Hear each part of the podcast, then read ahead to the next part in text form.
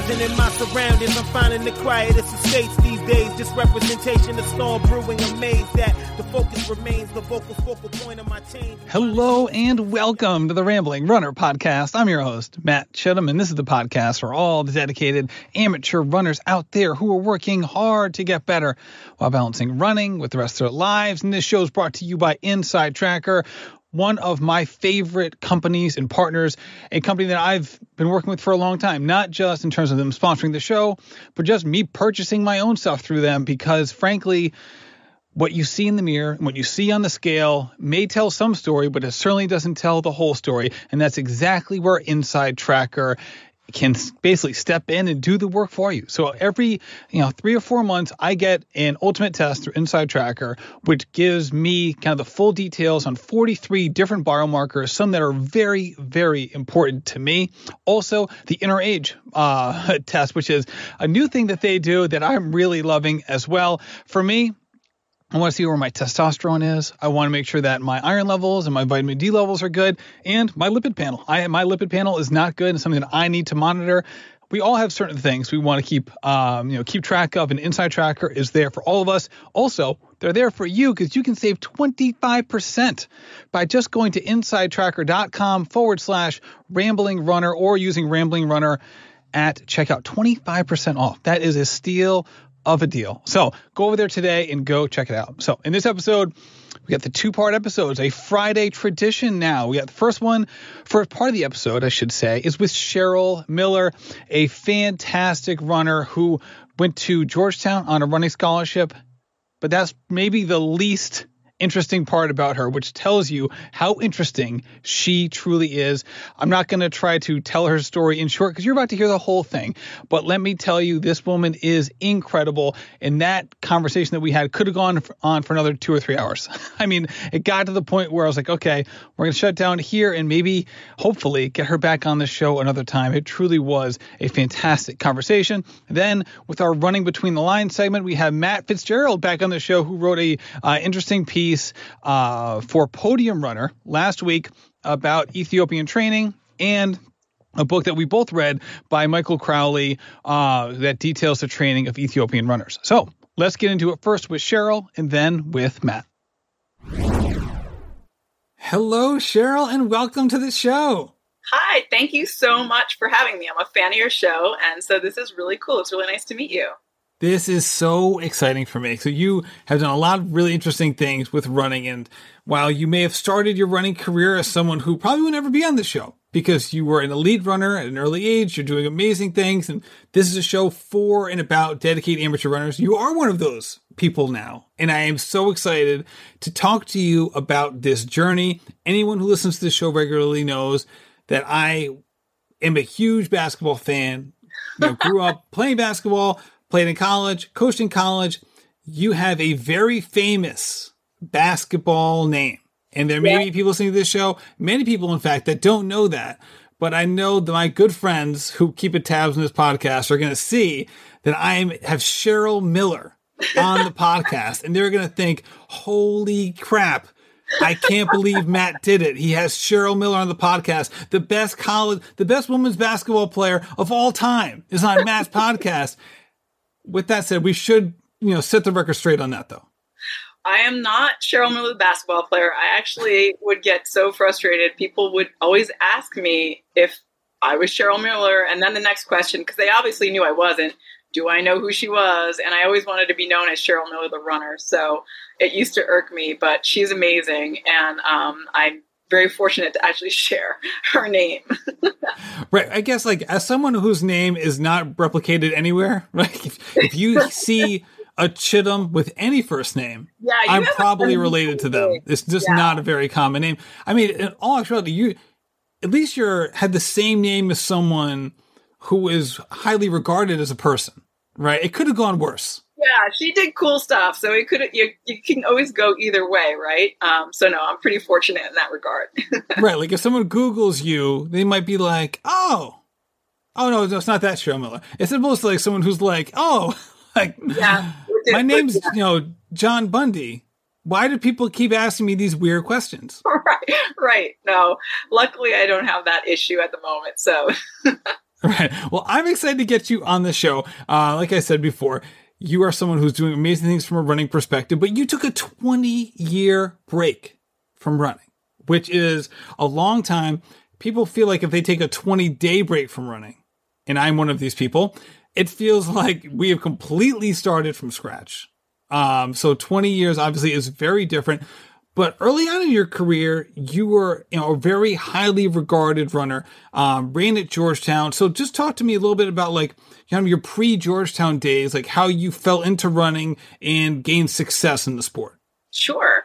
So it's funny. I actually originally didn't want to run. Um, my high school had a very amazing soccer team and a field hockey team, and I wanted to play field hockey, and I actually made the JV team. Um, but my family just really struggled financially and I couldn't buy a lot of the equipment that you need to play those sports. And so I was always the girl who was borrowing this, the one stick that you could borrow from the old shed, um, you know, and I was kind of asked by the high school cross country coach if I'd come out for the team. And I said, no, no, no. You know, I was really hooked on being a field hockey player. I was just going to go pro.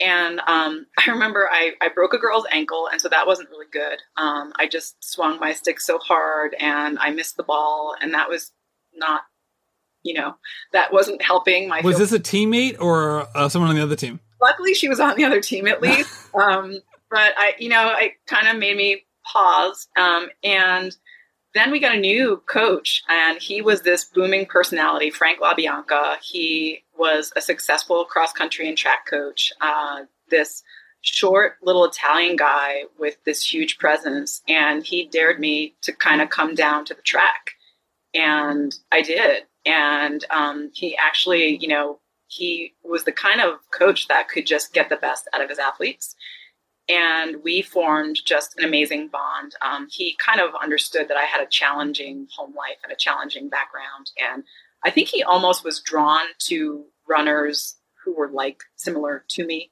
in that regard. Um, and I had a great career with him. I made the um, the varsity track team as a seventh grader, which was extremely intimidating. Uh, you know, because there I was toeing the line with these really popular girls who were 12th graders, and then I was running faster than them. And that was kind of a weird um, place to be. And I turned on the TV and I saw Jackie Joyner Kersee. I saw all these amazing sprinters, and they looked like me. And I thought, you know, looked a little like me. And I thought, man, I'm a sprinter. You know, I'm, I'm going to run the 100, the 200. I'm going to go to the Olympics.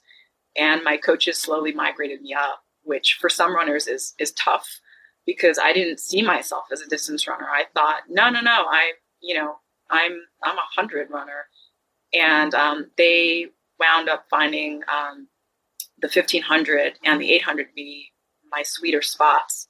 And so uh, I wound up winning the New York State Championship for the 1500.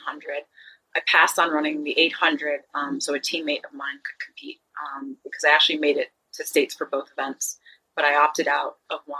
And uh, we managed to get our relay team uh, to states for the first time. Uh, and that was really, that was like the icing on the cake um, because I had to, I had to choose between states or prom.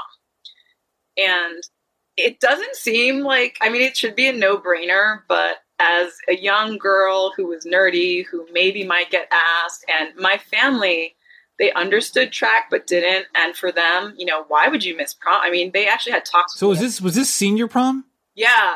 So they okay. they had talks with me about you know missing prom and is that you know what i want to do? And it was the sweetest gesture ever. My relay team the girls sports dinner actually occurred before prom and they bought, bought me a corsage. And they said you know i know we're, we're not the same uh, but we think we're pretty awesome dates. And i thought that was the coolest ever and I don't regret it. Obviously, I mean, looking back on it, it's like, what? Like, why would I even care? Um, but when you're young, these things, you know, seem larger than life, right?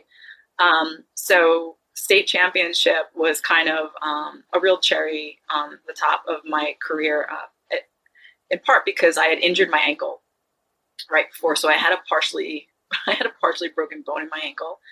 And I was really unsure um, at one point that I would even be allowed to run and that was uh, a little bit stressful. I, you know, I had our head athletic director, she was really trying to encourage me to not. You know, she said, and she, which she should have. Um, you know, she did all the right things. She said, you know, you could really injure yourself long term.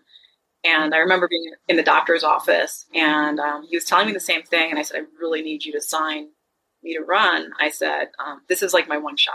Like this is my shot. I, and he said, you know, well, this could impact your life. And I said, well, actually, running could also impact my life, and it did. Um, you know, it put me on the map for a lot of college scouts, and uh, for a girl whose parents didn't even graduate high school, um, having that opportunity to go to college was just it. You know, it changed my life um, tremendously. So, so yeah. So I, I mean, I have so many fun stories um, just from those days. I think one that really sticks out for me and here I go being chatty, so please stop me if I'm talking too much. You know the name of this podcast, Cheryl. Just let it fly. Am I rambling enough to be like awesome? Maybe I'll get invited back. um, I remember it was actually the conference race leading up to. Uh, so in New York, I don't know if it's the same in every state, but you run conferences, counties, and uh, then your state meet. And I was on the line for the 800, and the gun went off, and we ran. We were kind of like midway down the 100 stretch almost. And out of the corner of my left eye, I saw um, the youngest girl, seventh grader, um, who was, this was her first uh, conference race. She tripped and she fell. And I just immediately stopped. And I, they, they had to stop the race. I mean, they didn't have to stop the race, but they chose to stop the race. And it's interesting, you know, when people ask me about it, it in part, it was just I just felt she should have her shot. I think everyone deserves it, and I was bummed that they didn't choose to um, shoot the gun and stop it on their own. And then, in part, there had to be a lot of ego involved there because I was convinced they were going to stop it if I stopped, and I don't to this day really understand all that. But I um, I turned around and I remember just like put out my hand and helped her up. And I don't remember what I said, but I was just trying to, you know, it's embarrassing. And I, I thought, you know, here she is. Um, she, she should have a chance to kind of run. Um, one of my friends joked, well, fewer runners, isn't that better for you? And I've just always thought the opposite. You know, I just think we all make ourselves so much better together if we're all doing the training and we're showing up and we're competing together. Uh, but years later, her mom uh, found me and my grandpa. She came up to us in a Baskin Robbins, of all places. And it, was a moment I won't forget because she really seriously thanked me and told me that that moment that I had forgotten about, I didn't even think about it, had really had a positive impact on her daughter. And I've always think back to that and things that I do um, just in life in general, just because I think we never realize what a gesture or what something we say, um, you know, kind of the impact that it has on other people. Yeah, that's a great point. Just because it doesn't have a big impact on you doesn't mean it won't have a big impact big impact on somebody else. Yeah, yeah. All right, so I have to ask, as someone who's been to more New York high schools than I care to admit yeah. through the, the, course of my various jobs, there's, there's a lot in, of them in, in higher education. Um, which high school did you go to? It was Rocky Point Junior Senior High School, so it ran grade grade seven through twelve, and uh, we didn't have a winter track team, which made uh, the first part of my running career really tough because literally I, you know, I couldn't compete inside with everyone. I would have, you know, I'd run outside, but it's just not the same as um, being able to compete.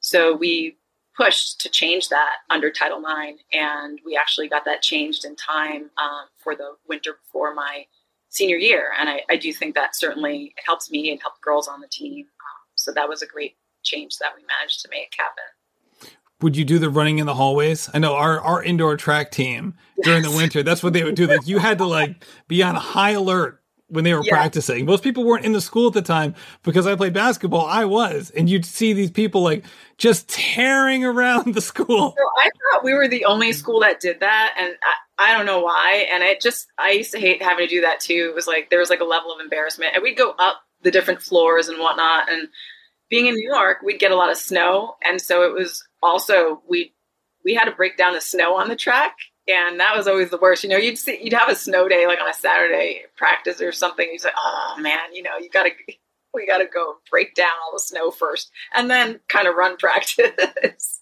Oh my gosh, that is that's that's wild. Now you mentioned that your coach you thought took a liking to you in part because like it sounded like he liked the underdog kind of story. Obviously, you were a talented runner, right? I mean, you were on the team as you were the best runner on the team as seventh grader, right? So the talent was undeniable, but you made it clear that it was more than that with with this gentleman. Um, and you you kind of like you talked a little bit about how like you had a rough family life. Um, and that might have been part of the reason that he, you know, took liking to you and tried to like support you. Would you mind, you know, adding to that? When you say you had a tough family life, what exactly does that mean? Um, you know, I or yeah, I was born in Jersey City, uh, which you know how I came to Long Island. It was really my grandparents moved for me. It was just not the most positive environment, um, and that's trying to think of the nicest way to put it. There was just a lot of um, violence, a lot of drugs, a lot of. It was an inner city environment. I mean, running there, you know, uh, when I'd go and I'd visit family who still lived in Jersey City, you know, I'd be running around Pershing Field and there's drug needles, you know, um, people passed out, uh, that type of a scene, um, if you can understand that. And my coach knew that um, my dad was not in my life. Um, he also knew that my mom really wasn't around and my grandparents were raising me. And so he didn't have all the full details, but he could kind of see. I mean, when I showed up for track practice, I didn't even have the right running sneakers. I don't even know what I was wearing at the time, but one of the coaches had to say to me, okay, you know, you got to get running shoes. I thought running shoes, like, I didn't even know what that was. I thought sneakers, right? I had sneakers. And so it, it was um, Coach LaBianca who actually would put me in his truck. Take he took me to my first running shoe store. I didn't even know there was such a thing. It was just wow. I was a kid in a candy shop, and um, when I first started running, a girl on my team, uh, so kind. Uh, when I was in seventh grade, she actually gave me a pair of her racing flats. And I thought that was like the kindest gesture ever that, um, you know, she saw that I didn't have any. And um, she said something really sweet, like, you know, I know you'll do great things in these or something. And that certainly um, had a big impact on me.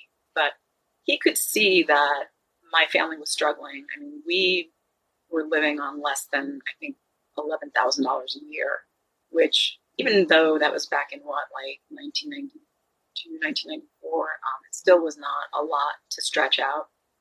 And um, it certainly had an impact on me. My aunts and uncles, uh, well, my uncles, unfortunately, um, they were very caught up in drugs and alcohol, and my mom was too. And um, she eventually um, wound up telling me one day, as you know, I was a in junior high getting pulled aside, and my mom told me that she was dying. And I thought, what? Like, what do you mean you're dying? Um, she said, I want you to know I have HIV, and our family might not really tell you um, kind of what's going on, but I want you to know the truth. And I just, I was too young to even understand what she was telling me. And I remember, I think it was later that week in health class, some one came in to tell us, explain to us what HIV AIDS was. And I just was like, froze. I thought, whoa, I, no, this can't really, uh, you know, my mom can't actually have this. Like, that's just crazy. And it was the 90s. So the, uh, the opinion around that illness was really negative. You know, it what people really didn't feel bad for you. Not that people, sh- you know, not that people should feel bad for you when you're ill, but they they treated it just differently.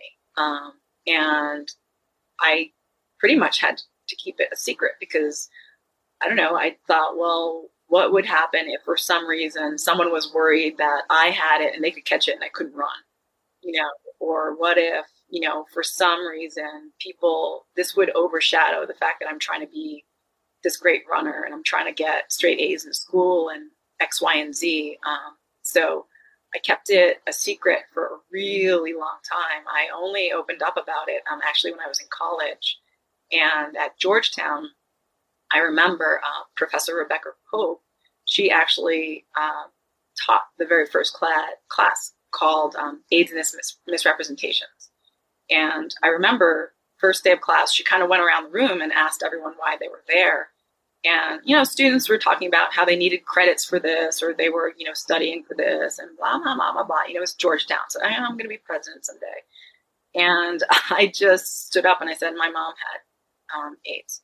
And I sat back down. And then other students started saying, talking about people that they knew um, who were impacted by it. And it certainly was a class that helped me to kind of find my voice in terms of being able to talk about it. Um, and now I, I can talk about it pretty freely. I mean, years ago, I couldn't be doing this. You know, I couldn't, you know, um, you know, as part of my healing now, I can kind of talk freely about the experience. But you know, there's a it takes time to be able to do that, and I was way too young for that back then. So what what part, if any, did running have in your life that led you down this extremely positive path where so many people in your family, like you mentioned, were, you know, did not end up going down uh, the direction maybe that you had. So, what were some of the factors um, that maybe helped you or helped guide you um, down that path, where it could have been, in retrospect,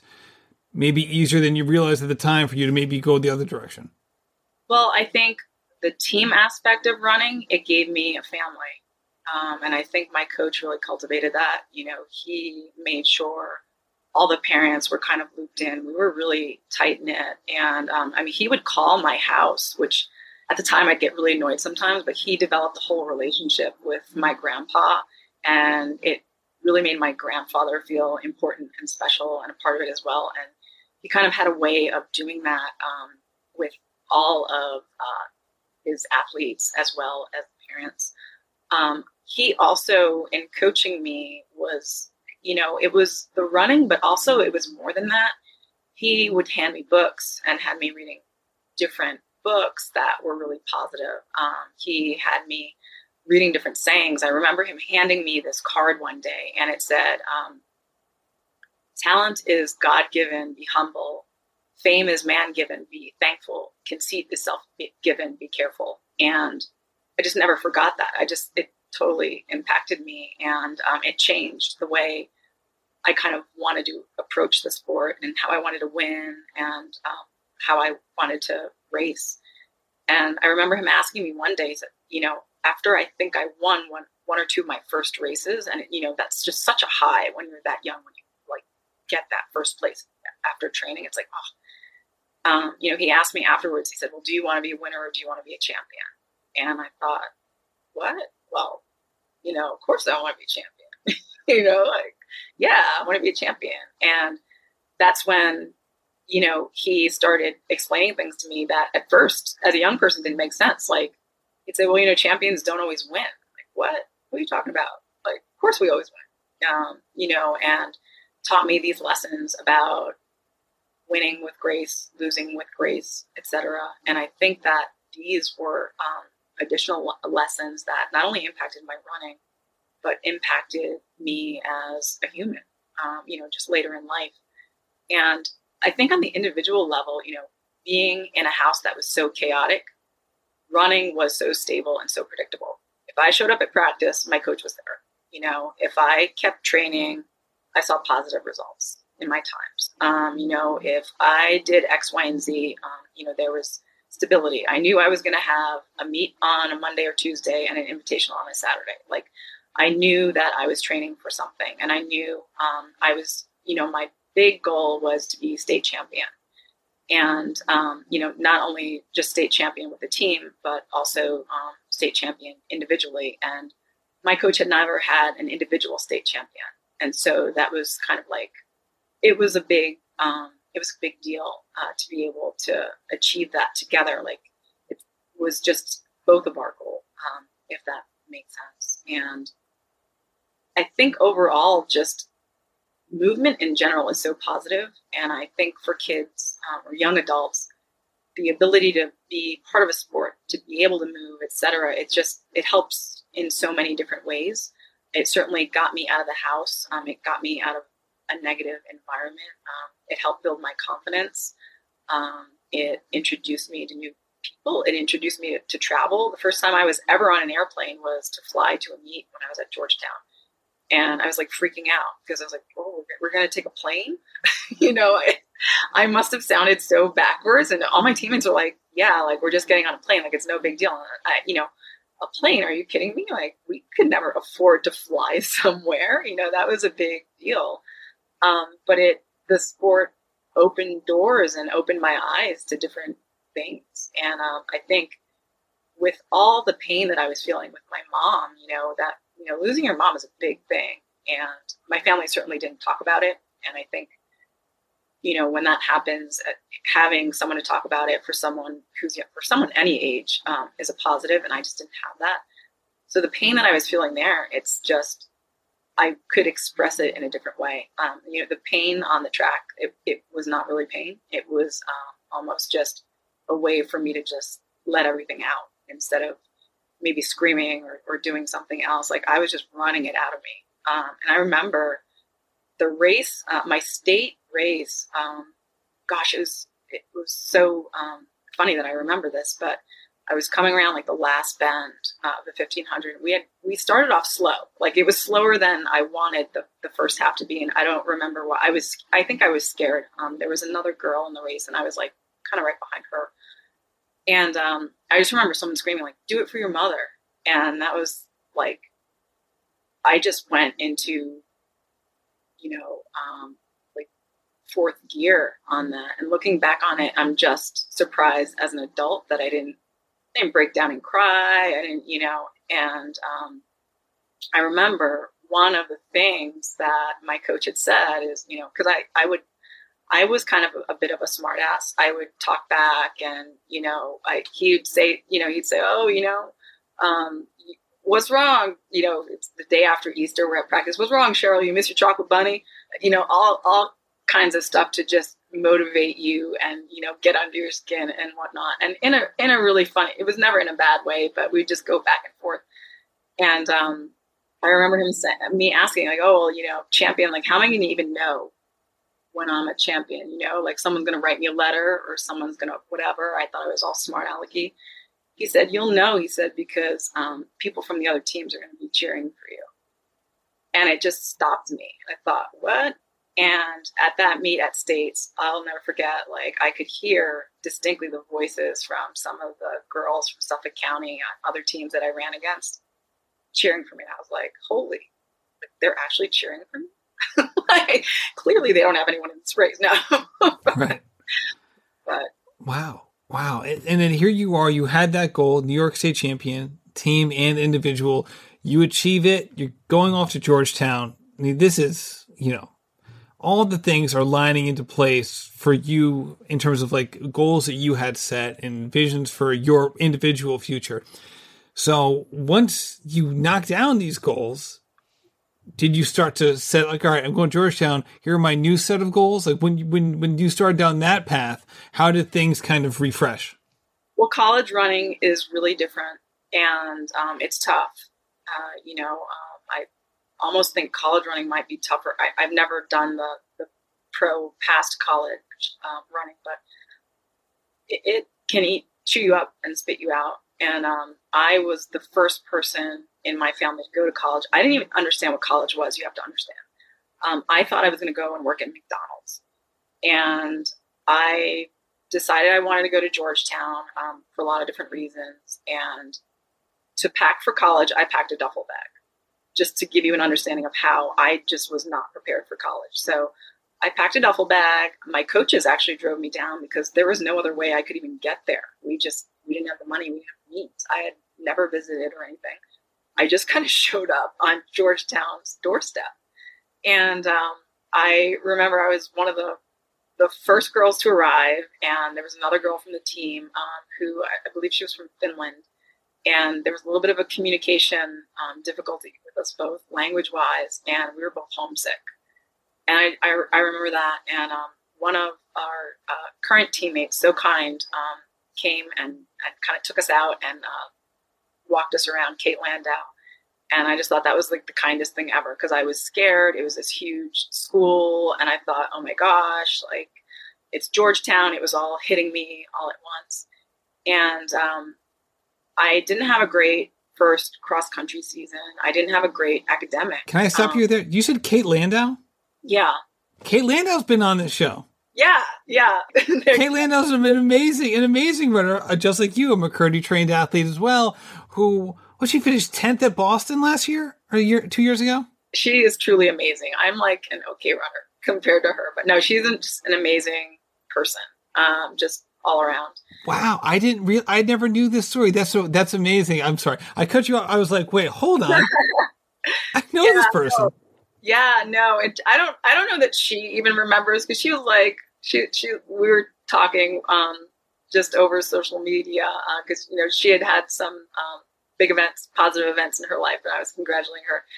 And she was like, "Wait a second. She was like, "Did we aqua jog together in the pool when we were in. I was like, yeah. I was like, I was, I was one of the aqua joggers too. Yeah. But, um, yeah. So I, you know, college had me scared and I don't think I had fully dealt with, um, my mom's stuff. And so I actually wound up, it was the hardest decision I ever made. Um, I walked into my coach's office and I told him I was quitting the track team. And, um, it just it felt like failure but i knew for me it was what was best for me. I had to get a handle on my studies and i had to just kind of just find myself almost. And i know that maybe that sounds um, just like i'm a total wimp. I don't know. Um, but i just knew for me i had to stop. And i had also um, i wrecked my ankle again. And i was training you know hoping to to make it Junior Olympics, which it wasn't, um, you know, it's not the real thing or anything, but still for me, it was kind of a big deal. It was a big goal. And I was just so disappointed that I injured myself again. I was really frustrated. And, you know, injuries can just be, gosh, they can suck your soul out sometimes. Um, you know, they can just be so hard. And so I took it really, really hard. Um, and I thought to myself, well, if I'm not going to be running, I need I, I still want to do something with a big impact. And so I started working with kids who um, were really in need um, at the Devereux, Devereux Foundation in Washington, D.C. And I was taking child psychology classes at the time. And um, so that was something that um, certainly was a positive for me to focus on. But I just kept getting more involved in different charity work and, and that sort of a thing instead. So yeah, so I um, walking away was tough. And, you know, in the 20 years, I would jog here and there. I, you know, I still ran. Um, I just couldn't do the competitive stuff um, for whatever reason. I just decided I didn't want to do that. Um, and I, there was one race that I ran um, in my 20s. I didn't mean to run it. It was a half marathon. I hadn't run. I hadn't trained. Nothing like that. And my good friend Maria was uh, about to run this marathon for charity uh, for cancer. And I said, well, let me fly out to Arizona with you just to cheer you on. I really wanted to support her. And she said the day before, she said, well, why don't you just um, jog with our group, you know, the, the, morning before? And I said, okay, you know, I can do well, I thought you were going to say just jog with the group for the marathon. I was like, no, no, no, no, just jog with our group. So I'm jogging with the group, and there was this guy, and you know, he had the goo, and he had the water, and he had the the singlet, and he was just like Mr. Runner, and um, you know, I'd been away from it for a while, and I'm just, and he's talking a lot, and like more than me, which is crazy. And I, I just turned to him and I was like, "Yeah, I think I'm going to enter the race." And he's like, "What?" I was like, "Yeah, I think I'm just going to enter the half marathon." He said, "You can't." I said, "What do you mean I can't?" I said, "Registration's still open." He's like, "You can't do that."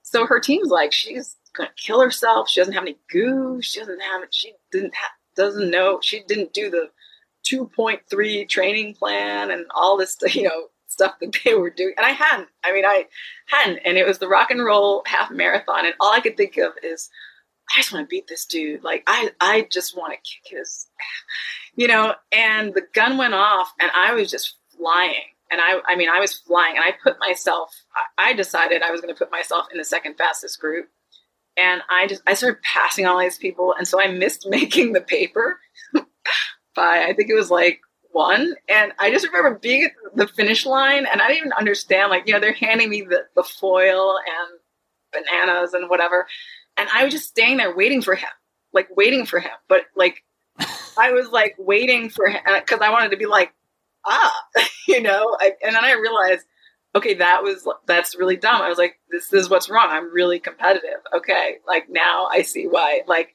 I have to be either all in with running or I need to just chill because I can't. There's like no in between. Hey everybody, do you want to save money on your grocery bill? Well, every plate is 25% cheaper than grocery shopping. Try America's best value meal kit for planning dinners today. I love every plate for a couple of different reasons. First of all, I just love having things in my kitchen, especially in my refrigerator, that isn't the same old thing that I do every single week. Also, getting things that aren't too adventurous that my kids are definitely going to eat. Obviously, you're never going to beat that a thousand with that, but with every plate, my kids have really enjoyed it. And I like the food as well. And it's just not the same stuff every single week, which can get tiring. So you can choose between 17 recipes that change each week, swap proteins and sides for things that you like. So you can switch up your dinner routine however you want. And that's the key thing. It's however you want there's so many options and it's all great stuff, which is also huge. For me, the difference between this and some of the other uh, services in this genre are first of all the price it's absolutely fantastic we'll get to in a second the kinds of meals that are provided that they're really good but not too adventurous have also been a huge thing for me. And now i've been using these more often now that groceries have kind of gone up and the price for every plate has pretty much stayed the same. So try every plate today. Is $1.79 per meal by going to everyplate.com and entering code ramblingrunner 179 that stands for $1.79 per meal. So get started with every plate like i said for $1.79 per meal by going to everyplate.com and entering code ramblingrunner 179 today that's up to a $104 value our next partner has a product that I use literally every day. I started taking athletic greens because I heard other podcasters who were really into performance and athletics, people like Rich Roll and Tim Ferriss, who used it all the time. And I thought, hey man, if they're going to use it, then I should too. And I'm so glad that I did. So what's in the stuff? Well, with one delicious scoop of athletic greens, you're absorbing 75 high quality vitamins,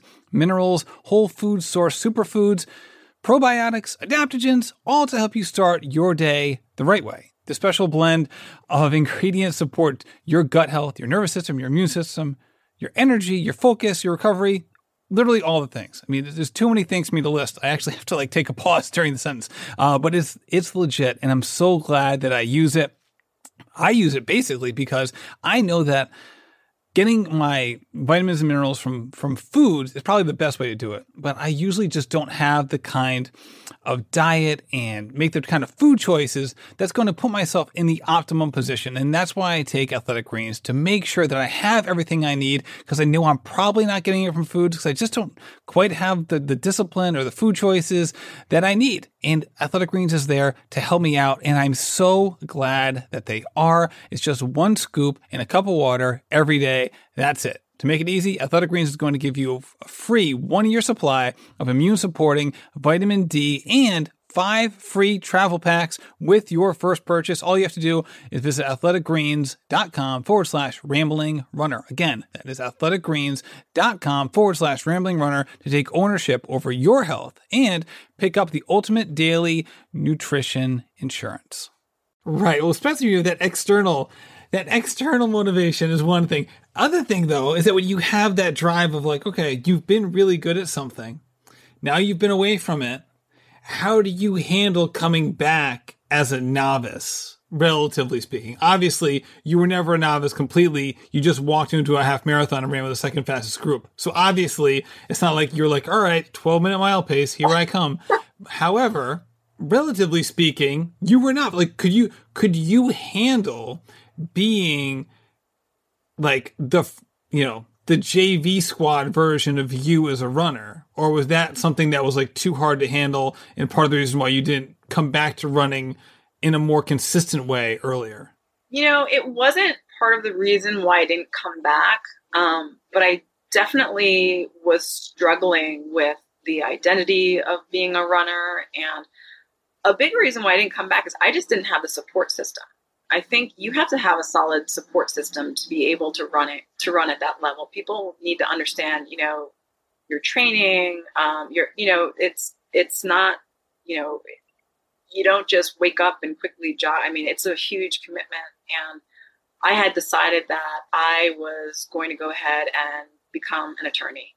And so all the energy I would have put into running was just nonstop 24 hour law school, law school, law school. And then I wanted to launch my career and I had specific goals. I wanted to um, make a speech at the United Nations, which I did. I wanted to represent the global technology community at the United Nations, which I did. I wanted to become an executive at Verizon. I like had all these crazy things. I wanted to write legislation, you know, which like kind of looking back on it, they're kind of crazy goals. Like, so it's like, you know, there weren't like winning races, but it was the same trajectory, only in a different area. And, For um, sure, Champ- championships all around. You know, and it's funny because I'd say these things like, yeah, you know, you know, you tell people, yeah, I think I'd like to make that speech at the United Nations, and I know people would look at me and just think like, who? I'm sure I was annoying. Like, who is she? Like, who? Like, you know? Well, that's a great question. Did you ever ask that of yourself? Right? Because so many people, when they try something new, there is that self doubt. There is that imposter syndrome, whatever you want to call it. Here you are, you've done miraculous things, even with somebody who had all the advantages in life. Those things would have been incredibly difficult. And yet, you didn't have a lot of those advantages and you did them anyway. No matter who did them, they were going to be a, a really, really hard thing to get to. You did. What are some things from that, the, the, going through that kind of process?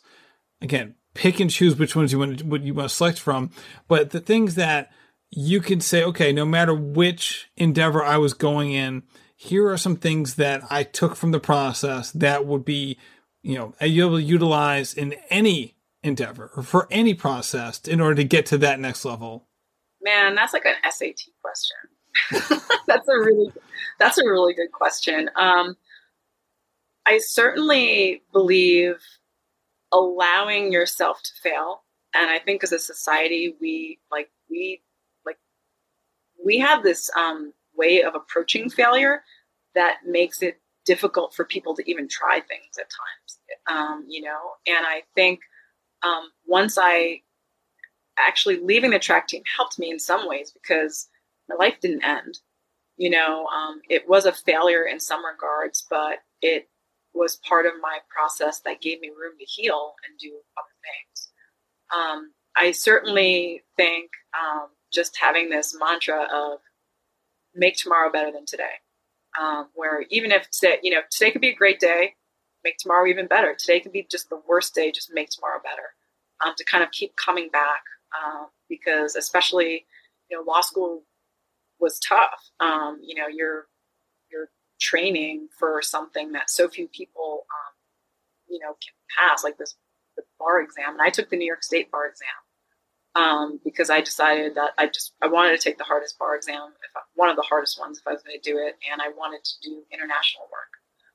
Um, I think recognizing your um, your strengths and weaknesses, at being but being honest with yourself about them is a tough one. I think sometimes we kind of gloss things over, and I think um, for me, just kind of being truthful with myself was hard. Like there are some things that I'm good at, and then there are some things that you know what, Cheryl, maybe you should go in this other direction.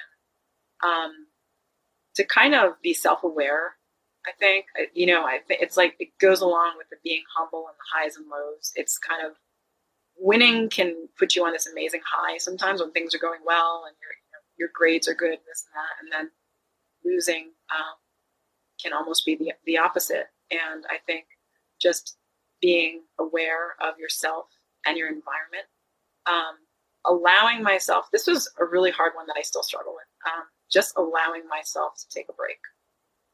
I oh I'm a real type A person and um, like a day off, like I fidget, you know. Um, my coach Sarah, she gave me the first day off, and I, I, was like, I don't know if you've ever seen Jack Nicholson in the movie As Good as It Gets where he's preparing to drive the car and he's folding his gloves and this, that, that was me. I was like okay well maybe i'll go for a ride in the country. You know i just didn't know what to do with myself. You took 20 years off. You couldn't take a day off? Yeah no it's but once you're back in it you're you know you're kind of in it. Um, All right, let me ask you. Let me let me touch on that then. You know, you mentioned not only have you been super successful, you also have that that Type A personality.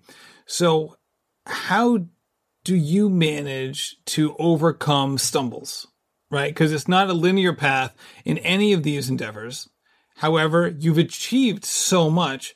So, how have you overcome those inevitable stumbles, false starts, you know, many failures along the way? It's tough. Um, I certainly I always go back to the beginning. I remind myself of where I came from, and uh, I think a lot of times we we we kind of glaze over our own accomplishments and achievements. So when I stumble and I fall, I just remind myself, look, I've done these things though. Um, you know, this is do I can do this.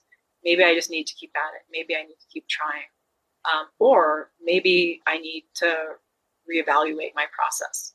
I'm not quite reaching this goal. Um, so, what's my strategy for getting to the goal? Like, what are the things that I'm trying to do? You know, we always make these, I think sometimes, not we always, but I think something I used to do is I'd, I'd make these kind of pie in the sky goals of, all right, I'm going to eat healthy. Okay, well, how are you going to do that? And how are you going to keep yourself accountable? And so, um, I've also been in later years a little easier on myself I used to be really hard on myself when I was younger, when I'd stumble and fall, like, get up, you know, get up, keep going, you know. And now, like, I stumble and fall, I'm like, all right, you fell. Take a deep breath, you know, you're okay. Um, I, I, you're making me laugh because I actually did fall for real. Um, I was running at this part of my running, so I've been running across the country. Um, I just want to run in as many different states as I can, just because I think it's awesome, and I um, I've not.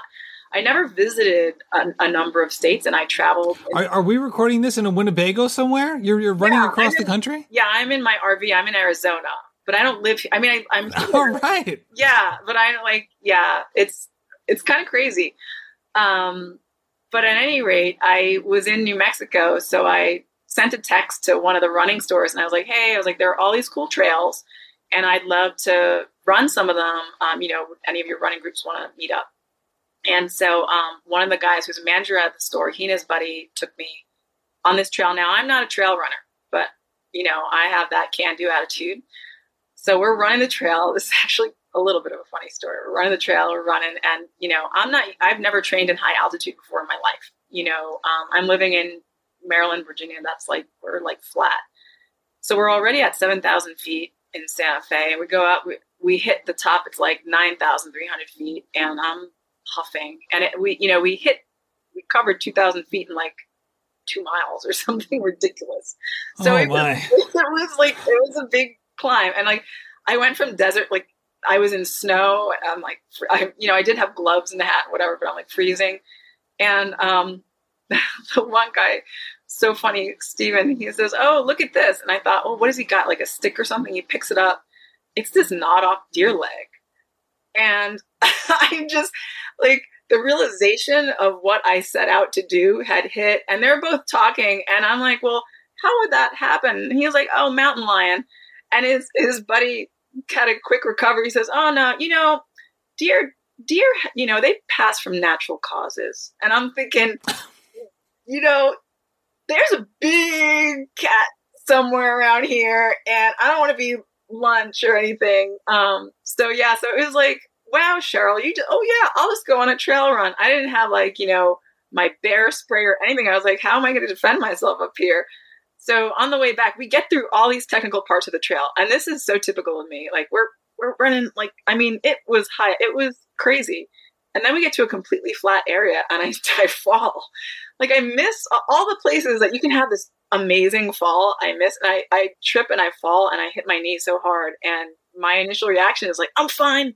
You know, I jump back up and he's like, just walk a little bit. Just, you know, it's okay. And I was like, no, no, I'm fine. I'm good. Oh it took God. a little while to heal. I had a, I actually had a bruised bone. Um, but I'm a lot, I'm a lot better now. Um, but yeah, like you, the stumbles, I mean, you have to just take them for what they are, and they happen, and they can happen hard and fast. And I think just let yourself recover. I mean, whether it's a business idea, whether it's um, a running goal, whatever. I mean, I've had so many ideas for things that I wanted to do in the business world. And, um, you know, I wanted to open up this store and COVID hit. And I thought, you know what? It's okay. I had this cool idea and the environment is just not right for it right now. Um, I'm not going to get upset about it. I invested a little bit in it, but I'm just going to pull back and I'm going to refocus on something else. So that's kind of, I mean, I don't know if that's a very good answer, but that's kind of how I've tried to, um, you know, approach it. No, that's wonderful. And, and it, it begs another question because here you are, you've done a lot of things. You've also said no to certain things, right? You've had plenty of opportunities. So there are a lot of forks, potential forks in the road, a lot of decisions that can be made. We highlighted one at Georgetown, right? So you say no more to track with this different vision, what I need for myself, and you go down this other path and a very, very useful one. But it's not as if there weren't other forks in the road as you, as you progressed. So as someone who's constantly, you know, seeking out new challenges, coming up with new ideas, and have had a track record of being successful, how do you determine which ideas that you're going to put your effort into versus ones that you pass on or say maybe not no, but not right now or not yet? Oh, that's a, another good question. Um, first thing is uh, passion. I have to feel that passion for it. I have to feel that energy that, oh my gosh, I want to do this. Like if I'm not super geared up for something, you know, because I think having the right mindset and having that energy in your heart that you want to take it across the line is almost 80% of it. Um, and research. Um, I really try to research things before I jump in now. Um, whereas in my younger years, I was just like, yeah, let's do this. Um, for example, ultra running, you know, I've had um, some folks talk to me about ultra running and would I get involved in it? And maybe and it's something that interests me but i'm at a phase where i'm doing a whole lot of research and if i never run an ultra i'll be fine. Um, but it's something where yeah that looks really interesting. I want to learn more about it and um, there's passion there. I love now uh, you know your running kind of changes right? Like we all change in life. Like life just changes and running is for me a lifelong sport has been and um, what's interesting is that I'm doing different things with my running now than before. Um, I feel like when I was a competitive athlete, I was really kind of pigeonholed into what I was training for. You know, you're really training for some specific things, and then you've got to make that big adjustment to switch to something different and whatnot. And now I have a little bit of freedom in terms of choosing what I might like to get into.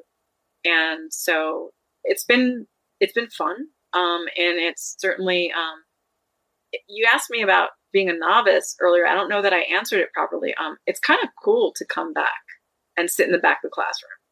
You know, like it's kind of cool to be like the kid that, you know, showed up late and is sitting in the back chewing gum because I've never been that kid with everyone like raising their hands in the front. That's kind of the only analogy I can give for it. Um, I love that I can give others advice um, in this space. I think that you know helping others is something that I, is near and dear to my heart. Um, I love that I challenge myself in different ways.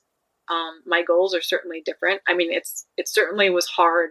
You know, the first track workout I had was hard because it just crushed me. I thought, man, like, what was my time for that 200? Man, I used to just click these off like, you know, they were real easy. And, you know, I'm also a mom, so um, so I did run those 11, 12 minute miles. Um, actually, it was my my partner who encouraged me to come back into running, and he said, you know, running was such a big part of your life. Um, there was this like running moms group. He was like, you know, after having a baby and everything, like maybe it would be fun to like reconnect. And I thought, mm, uh, maybe okay. So I signed up for this turkey trot and I did the whole thing. I wore the turkey tutu and everything. And I was like, I wanted to fit in. I was like, yeah, I can do this. And meanwhile, it's like, it's kind of me, but it's not me. I was like, man, like, do I, am I really wearing like, am I dressed like a turkey actually? Right. Cause there's no way you would have done that at age 20, right? Oh, I was such a serious, like, I was like a serious runner. I had to have like the serious like outfit, right? So on the line and we start going and I'm running and I'm running with the the lead pack of guys, and the one guy turned to me and said, um, "I thought I heard you said you had a baby," and I said, "Yeah." I said two months ago, and he was like, man, he's like, but like you used to run, right? And like everyone's getting nervous about me. Right, right. I said, yeah. I mean, yeah, I know. I used to run. He's and I heard his friend mumble. He's like, maybe you should get yourself a coach or something. they were just like, you know, like don't bust open our our turkey track. Like go run in the like with the moms or whatever. I don't know. It was just it was really a funny conversation and that stuck in my head. Um, and then actually how you, I you have a couple of those, right? It's like it's like the same. It's like the same situation that happened at like the the Arizona Rock and Roll half. Oh, it's a li- I guess so. It was a, it was a little, but like yeah, yeah, it's a little it's a little bit similar. Um, but then I thought, you know, how do you find a running coach? Like that's like a. I mean, I don't know. It, you know, it, for me, you know, I've had some really amazing coaches that just inspired me and like that I click and I thought like how am I at my age? First of all, how am I going to listen to someone, right? Because it's you know, like I'm like I've I'm kind of different. It's not I'm new to the sport, but I'm not new to the sport. Um actually I was messaging back and forth with Kate and I said I I see that you're with McKirdy Train. And I was like what you know, what do you think? And she spoke so highly of you guys and I had a conversation with James and he was like I think I know a coach that you like really click with. And he was spot on. Like I absolutely love Sarah. She is just so amazing. I, I You two are so similar. I've had the privilege of now talking to both of you. I just like you're both you're both so smart. You're both like so good at communicating the things that you believe. You both are, you know, high level runners in your own right at various stages in your career. And so I, I can see you two getting along famously. She's she's so cool, and we both share, um, you know, the the bond of being a new mom and um, all of that. And I just know, you know, I, I send her these notes after some of. I, I'm sure, like, I must be one of her hard people to coach because she'd give me these um, these training runs in the beginning, and I'd come back and I'd say, "Oh, look, like you know, I ran X, Y, and Z." and there'd be a long pause. And you go, "Oh, that's great. Um, yeah, but like, I want you to run at pace. Actually, that's not the point of this. You know, like the, the point of this, you know, exercise is to da da da." I'm like, "Oh yeah, no, I knew that. I knew that. Okay."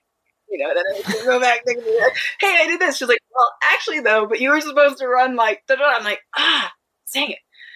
And I'm just, I, I'm always the girl that's like, okay, you know, it's always the wind with me. I'm like, man, it's so windy and I, you know, I'm running in all these really weird places because I'm traveling in my RV. So I literally did a half marathon. Actually, my fastest half half marathon was in an RV parking lot in Louisiana. And I just kept running the parking lot. I was just so mad that I had to run in a parking lot. I was just like running and running and running. And, um, you know, I have a love hate relationship with my Garmin because it talks so much and it's telling me, you know, you're too fast, you're too slow. But at any rate, yeah, Louisiana parking lot. Um. that's that's hysterical, right? Well, you're you that that anecdote reminds me of like, and I'm one of these people too. Um, that treat workout times like most people treat speed limit signs. Yes. Like that's the that's the minimum. Yeah. Coach. Yeah. That's not the goal. Yep. That's the minimum. Yep. And I will let you know if I can beat it. And that is the that is what I will plan on doing. Oh yeah. Especially when like some of my first speed workouts, I was like, no, surely like I'm gonna run, you know, whatever in my in my head. And um but no, she's she's been great. And what I love about her is I'm sure I just feel in my heart like she can totally see through my BS too. And that is the kind of coach I need. Like I need someone who just, you know, gets me, you know? so it's been great. Right. And you know, so Sarah's run incredibly well. She's been on this show. I had a chance to interview her uh, live at CIM back in 2018.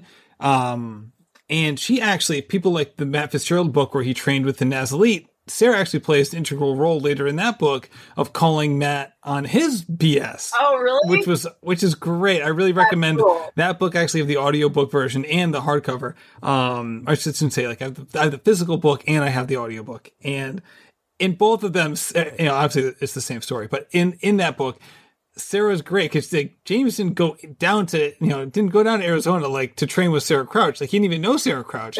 And she played such a central role in like being like no you're capable of X you're capable of Y here you go. And it was, it was so interesting how how she how she figured so prominently in later stages of that book as Matt um, did did an incredible job of setting a, a personal best at an advanced age which is always exciting. So You're doing incredible stuff. You have done incredible stuff. What's on tap for you? What are you currently working on, and what's after that? Sure. Um, so I'm really excited. Uh, my new Hoka Flyer um, kind of representation has been really great. They're an amazing company to work with, and so I truly would like to be doing some charity um, work through that. And so I have a, a, lot of ideas. There are a lot of causes I want to get more involved in. Training wise, um, I've just been kind of sampling, like, you know, all the different chocolates, if that makes any sense. So I've got a 5K, uh, excuse me, a 10K coming up in person, which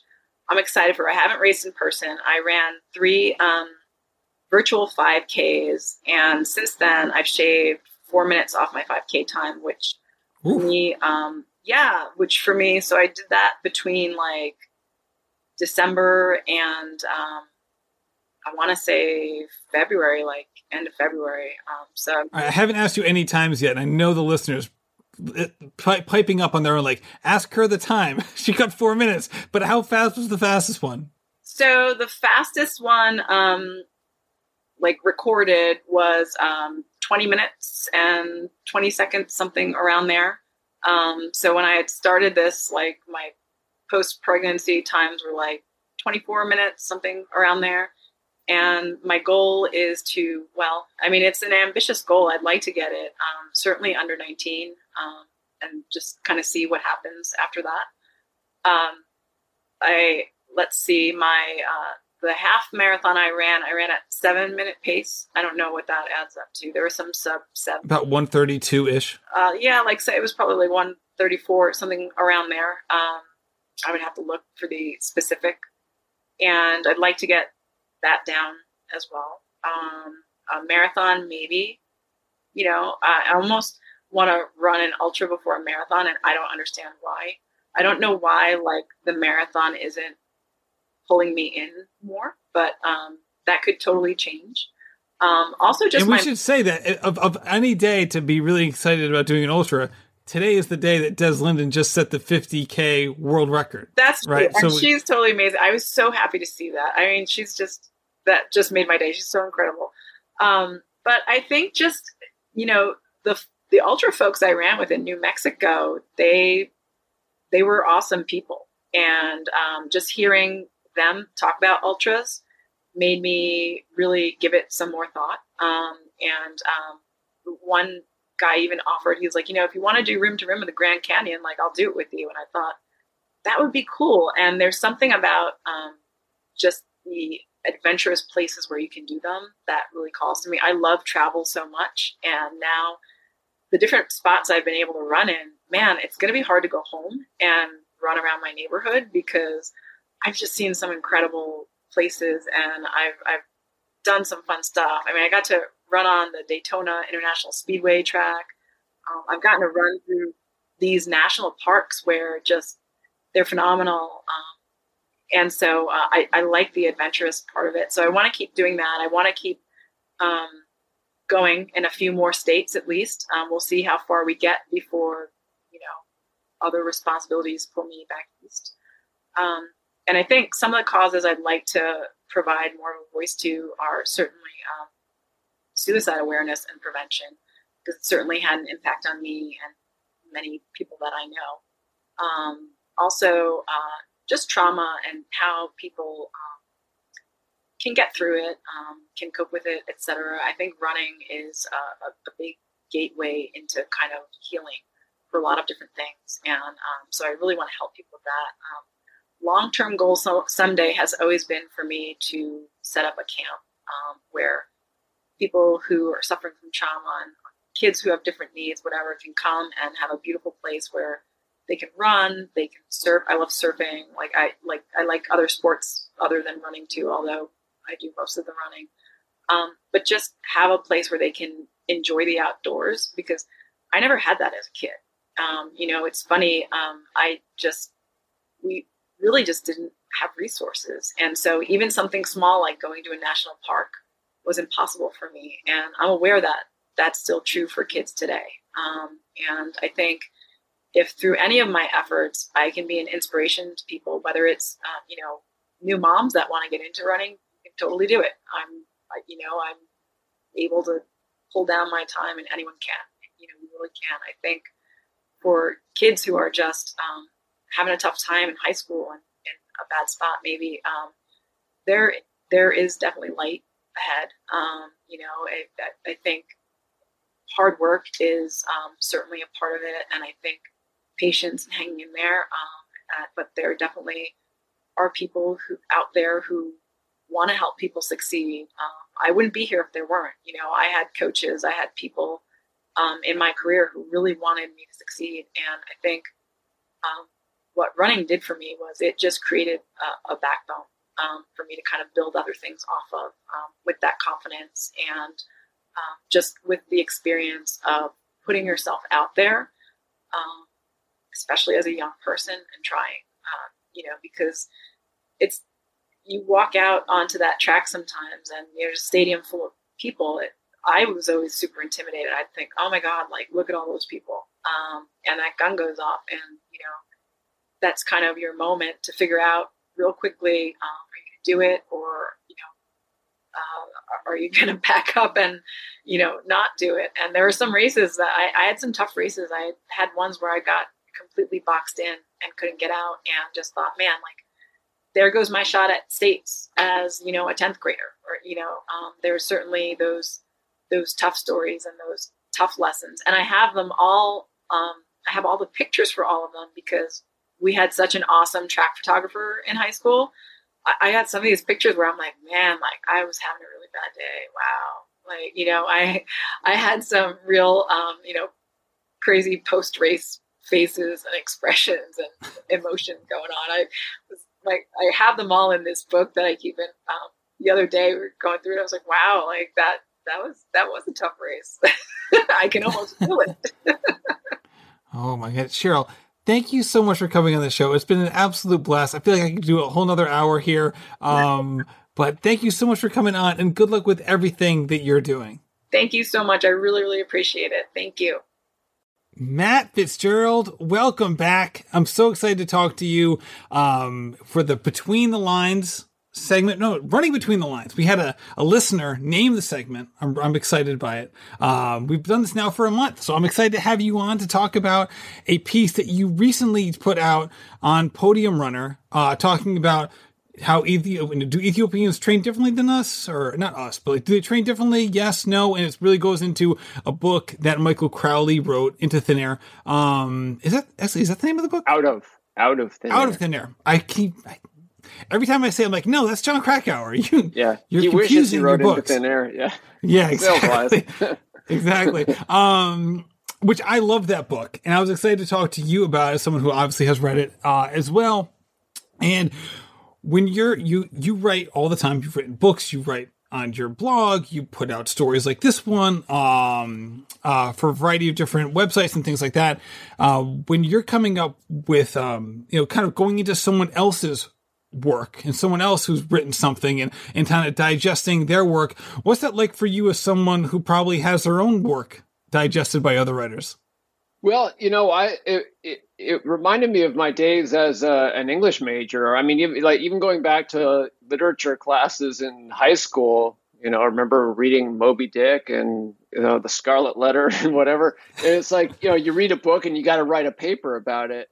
So I mean, that's you know years of training to fall back on. But I you know usually when I read something, you know, especially something I take a an interest in, I have a take on it. You know so I don't really have to force it. I read the book and I know I'm probably going to, you know, write something about it. So I just, you know, I come away with a take and, and, uh, yeah, that uh, it's not something I really have to force. Right. And I had so many takeaways from this book. I really enjoyed it and I, I, recommend. I think I've mentioned maybe once or twice in this podcast before. I, I, definitely recommend people go out and read it. Actually, the audiobook is very well done as well. If you're more, if you're listening to this, obviously you like audio content, so maybe give that a try. Um, and and and I really enjoyed it as well. You went into three specific parts. Again, I advise anyone to go over to Podium Runner to check this out. In fact, they have a great little pass you can sign into, like a whole year's worth of of articles on a bevy of websites for like $97 i think so it's, it's, it's a great deal uh, and it definitely supports a lot of it's a lot of writers and, and, and, a lot of those things so you talked about specifically three things that really stood out to you, and I'm reading them now, um, which is, means I'll probably read them incorrectly. And, you know, environment driven periodization was the first thing, um, and then also you get into how their easy runs are. I put easy in quotes. It's a very unique way of approaching the easy run, and then also when they're running on trails, they're not really running on a trail. They're kind of running next to a really nice trail, but not running uh, uh, specifically. Um, there's a lot of potential takeaways. What about those three takeaways drew your interest in were things that you wanted to address in this piece? I guess um, you know when I was reading it, I was thinking of uh, what I would communicate to a runner I coached. You know, if like there's a, a you know a takeaway that I would actually find beneficial for an athlete I was responsible for. Um, and also, I thought about what other runners reading the book might be taking away from it. And I didn't want to just reiterate the obvious. And I think, you know, most like American or Western runners or non Ethiopian runners reading the book would be struck by how different, you know, how, how very different so many things were about their training. But, but for me, I, I was actually struck by how superficial the differences were and how it really just those differences only ended up validating like core principles, universal principles of training. You know, it's not like there are a million different ways to get to the mountaintop as a runner. Um, you know, there's latitude, but there's certain rules you got to obey. Um, so that's I, I, wanted to sort of um, deliver that message by highlighting three specific things, which yeah, absolutely are different about Ethiopian training but they're not they don't they don't radically redefine the principles you know? Basically it you know the mess i wanted to i wanted people reading it to understand you don't have to move to ethiopia to become the best runner you can be. You know you can you can basically do do what they're doing in an american way if you live in america or a german way if you live in germany um, so yeah so the, the three specific things and i could have picked others because you know, it really is different there on on on certain levels. But yeah, the three I picked were just uh, I you know just good examples of things that um, are different, but don't uh, don't really defy core principles of run training. Yeah, it was, and it's funny that it's funny listening to Michael Crawley, the author, kind of go through his time there. Um, the nice thing we were talking about this briefly uh, before we started recording. It's so nice having him write this. Not only is he completely um, well versed not only in the literature and you know the study of um, different populations, and you know he's he's an academic entering this field. Spends eighteen months down there. This is a um, an academic work of sorts, right? It's for popular consumption, but it is somewhat of an academic work by someone who has the training to do such a thing. But he's also a really, really good runner. So somebody who you know, a sub 66 half marathoner, you know, someone who could, who would, you know, if he lived in the United States would be qualifying for the Olympic trials and, and, you know, an, an, an elite level type runner going down there running with some of the best runners in the world or people who turn out to be some of the best runners in the world a couple of years later. And that was a great thing to see, not only because he could kind of digest what's happening in the context of how this relates to other elites, which I think for say if I were to go down there, I wouldn't know how to put into context of other elites. I'd put in the context of me maybe, which is the other end of the spectrum. But it was interesting to see how he viewed it, and then also how he was getting his butt kicked the entire time. Um, and that was also another thing to see. Like, wow, like I would view Michael Crawley, and rightfully so, as this high level runner, and this is completely out of his league from a running perspective. Yeah, Crawley's an impressive dude. I mean, you know, he, uh, I mean, he was a good enough runner to make it work. I mean, quite honestly, if he, if he, we, we wouldn't have, we wouldn't have gotten to read a lot of the stuff we read if he couldn't have hung on, you know, to the caboose of, of those training groups. Uh, so yeah, he was out of his depth, but he was just good enough to be there, you know, for moments that were worth reading about. And then, you know, he learns the language while he's there. I mean, he doesn't make, he doesn't break his arm patting his own back about it, but he he learned to speak a brand new language and a very different and you know by his uh, difficult one. Uh, and you know, just you know, it's sort of gutsy to to to do the whole thing, even attempt what he did, and um, yeah, so he's kind of a guy I would like to have a, a pint with after after reading his book. For sure, and it's interesting because and, and he talks about this a little bit, but he does a great job of not um as you you know as you as you said far better than I was about to try to kind of patting his own you know, patting his back here. Um, oftentimes we don't hear as much about Ethiopia for two main reasons. The first all is just the language barrier, right? Oftentimes when people head to that area of the world, they head to Kenya because the language barrier isn't there. So if you're a documentarian, a writer who speaks English or at least has some grasp of English, maybe you're not coming from an English speaking uh, country, but you have a working knowledge of it, it allows you to, all right, here's one thing that I can, and here's, I'm not adding to my list of hurdles here. Um, whereas Ethiopia, I think oftentimes gets lumped in with Kenya be from an outsider uh, point of view. By that, I mean like geographically speaking um, because of their, you know, because they're coming from a similar part of the world, because they're having similar success on the world stage for running. But when you say you you read or watch something about, say, Iten in the Rift Valley in Kenya, and then you read this, it's very different in terms of the locale where you're talking about an urban area where he's spending a lot of time in, and you're also talking about situations where the folks, and he, he brought this up early on in the book, which I was fascinated by because I didn't know this. And I'd love to hear your reactions to it as well when you read it. Was that like running there is not just a sport, is a sport for people who are fairly affluent. Because if you're not, then you can't be wasting all this time running when you should be you know, supporting yourself, making money, doing all these things. I feel like there's this generalization that, hey, you know, this is for, this is a sport for anybody over there. That if you know you live in some of these communities, that that's just the way of life. That's just the culture. And he paints this picture of that's not necessarily so. He doesn't harp on it, but it was striking when you compare it to the general zeitgeist of how that sort of training modality is is perceived from afar. Yeah, that that was interesting. You know, I mean, I I learned a ton from the book, but that was one of the most surprising elements. You know, he he made a point uh, of you know uh, underscoring that you you know you can't nowhere in the world can you achieve success in running through miracles. you know, there are no there are no miracles. Like you like the, the like the, the ingredients have to be there and and he said actually compared to you know where I'm from, for him is you know Scotland, the UK. He said actually runners are better supported there. Like they have more support. It's like it's basically like just enough. You know, it's like survival and get by.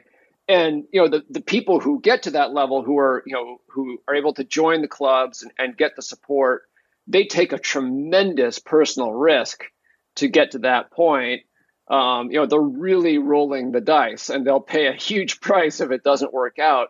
Um, but then once they once they get to that level, I mean, it's like how much do you really need? And in fact, you know, arguably, like you know, maybe too much support um, will make you soft. You know, if like you're, if you're like you know, if you're 18 years old and you've shown some talent, won a few races, and then you're just showered with millions of dollars, it might take the hunger out of you but so they have it seems like they have broad support and it's enough so that you know they get you know their three square meals a day or whatever you know a decently comfortable place to sleep. Um, coaching you know training partners like you know rides on those insufferably stuffy buses where they don't open the windows. And one of my best friends is from kenya by the way and i actually traveled to kenya with him. And he, and he pointed out to me because I, I bought the uh, copy of the book for him too. He's like do you remember? It's the same way in Kenya. They have the same superstition about like fresh air. oh my god, the fresh air thing! I could not. I had to like re-listen to that segment because I'm like, wait, what? like you're, yeah, your fresh air is going to hurt you. What is going on here?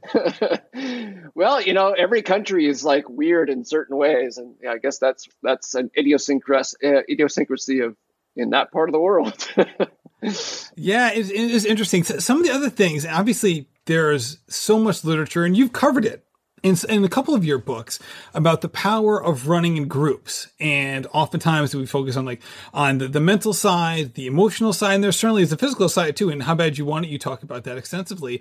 One thing that I had never heard before, never seen before, was how they talk about how like the, the running in lines method where they have people following each other literally in their footsteps, not metaphorically, literally in their footsteps. They have these, this, this, this short, quick cadence. And it was such an interesting thing to hear Michael describe it because it seemed like he never got used to it, but it seemed to be something that was unique to that area, which again, I can't say whether or not that that that's part of the reason why a lot of the people who do that um, are successful. But it was interesting to hear Michael not only talk about how um, how they run when they're running in groups, but how he couldn't adapt to it. Yeah, I mean that that's one of the nice things about the fact that this was a professionally trained anthropologist because I think he did a pretty good job of you know making sense of of it where you know, I guess maybe from a purely technical perspective, you're like, well, what's the point of that? I mean, you know, the, the coach is like really insisted on, no, you got to synchronize your strides. But, you know, I think uh, Crawley's observation was like, you know, there's something to it. Like, you know, there, the idea there is to really get absorbed into the group where, you know, the, the idea is that the whole is greater than the sum of the parts and that's part of what makes that magic happen it's like you know is, it absolutely necessary to insist on you know keeping the group together and synchronizing uh, you know stride cadences? No but it does it it's not pointless either. You know it, it contributes to one of the you know the core strengths of you know the ethiopian system as it were. Right and he makes it very clear that it helped drag him along on runs where it, maybe if that wasn't how they were forming the pack that he might not have been able to hang on. Yeah, it's almost like you know he, the way he describes it. It's almost like the, the you know their objective, at least from the coach's perspective, and the athletes who buy in, is like they're trying to create a super organism out, out of the the running group. It's like we don't know for sure, you know, who which individuals are going to emerge out of out of this collective and be successful, but whoever does will be better than they possibly could have been otherwise. Right. It reminded me of like of like you know, I listened to this book when it was it was you know of the season and seen like a flock of birds come through. Like you from New England, you've seen the migrating birds. They're like in this big pack. They all seem to be moving as one. You're like, how are they communicating? What what is this? What are we watching here?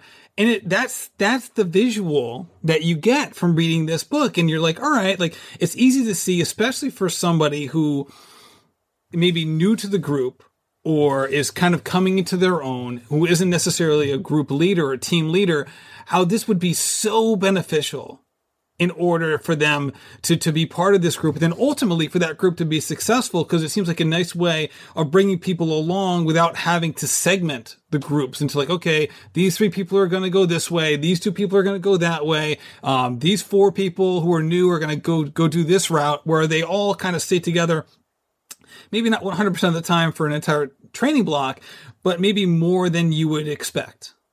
Yeah. Yeah. It, it's fascinating because I, I think, you know, maybe if you just, you know, you know, got the Cliff's Notes version of this book, you would think, oh, it's just like, you know, they throw a bunch of eggs against the wall and see which one, you know, you know, doesn't break.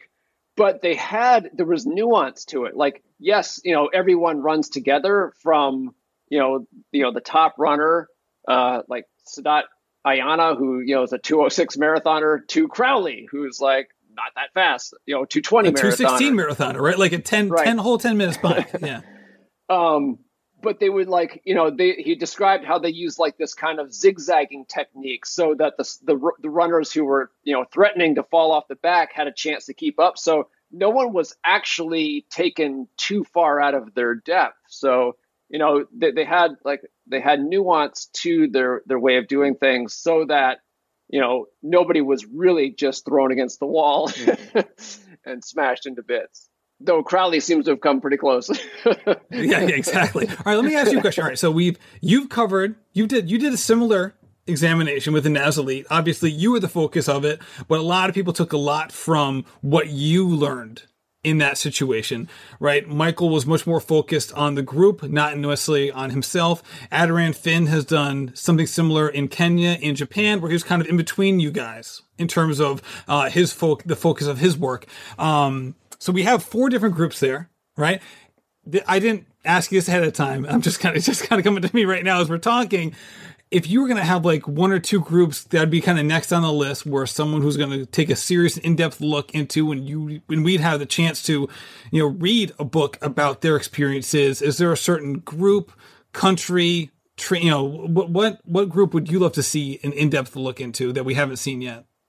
Boy, you know, if you think in terms, I mean, there are plenty of other groups in, in the states, but like in terms of like what hasn't been done yet, you know, I mean, just putting on my my writer's hat, like if I could go somewhere and do something, I mean, I would love to be a mole like with the Ingebrigtsen clan in Norway, you know, where it's like it's much, it's like you know, like what three three brothers and their dad, uh, like you know what you don't want to do is say you know like what's the sequel? Because like that's no good. I mean uh, you know after a while you know the for- the formula's played out and you got to mix up the formula but that would be kind of cool where it's like it's not like a culture it's one family um, but i mean what a hell of an amazing family um, so i mean that's just i'm i'm talking off the top of my head but uh, let's see if I can make that happen.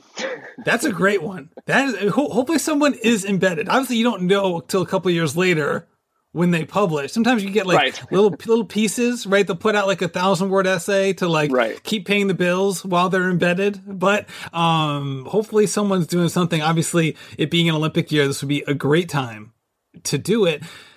All right, Matt, thank you for joining me for this segment. I'm loving these Friday segments. I really appreciate it. And like I tell all the writers who come on here, if you ever have something that you want to discuss, I'd love to have you back. Thank you so much. Yeah, I'll keep writing so that I can come back. Cheryl and Matt, thank you so much for coming on the show. Also, big shout out to InsideTracker for sponsoring this episode. Also, don't forget McKirdy Trained. So if you're looking for a running coach, I would love to coach you. Also, there are a number of other coaches at McKirdy trained that would love to coach you as well. It is one of, if not the largest coaching services in the country. Not because they're looking to, you know, bring in all sorts of people, but because of the service that they provide to the runners that are under their care. And it's just such a privilege to work with them and to work with the runners that I currently work with. And it's just, it really is something that I truly love every single day. So thank you so much to both of them. Thank you so much for listening to the show. If you really liked it, go share it with a friend, either in person, via email, or over on social media. Thank you so much for listening and happy running.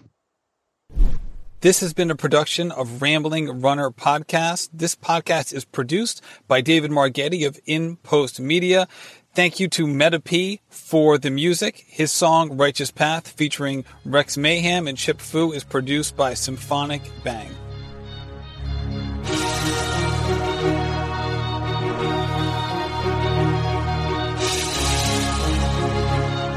Yeah. Enterprising in my surroundings, I'm finding the quietest estates these days. Just representation of storm brewing, amazed that the focus remains the vocal focal point of my change. I'm trying to show this industry.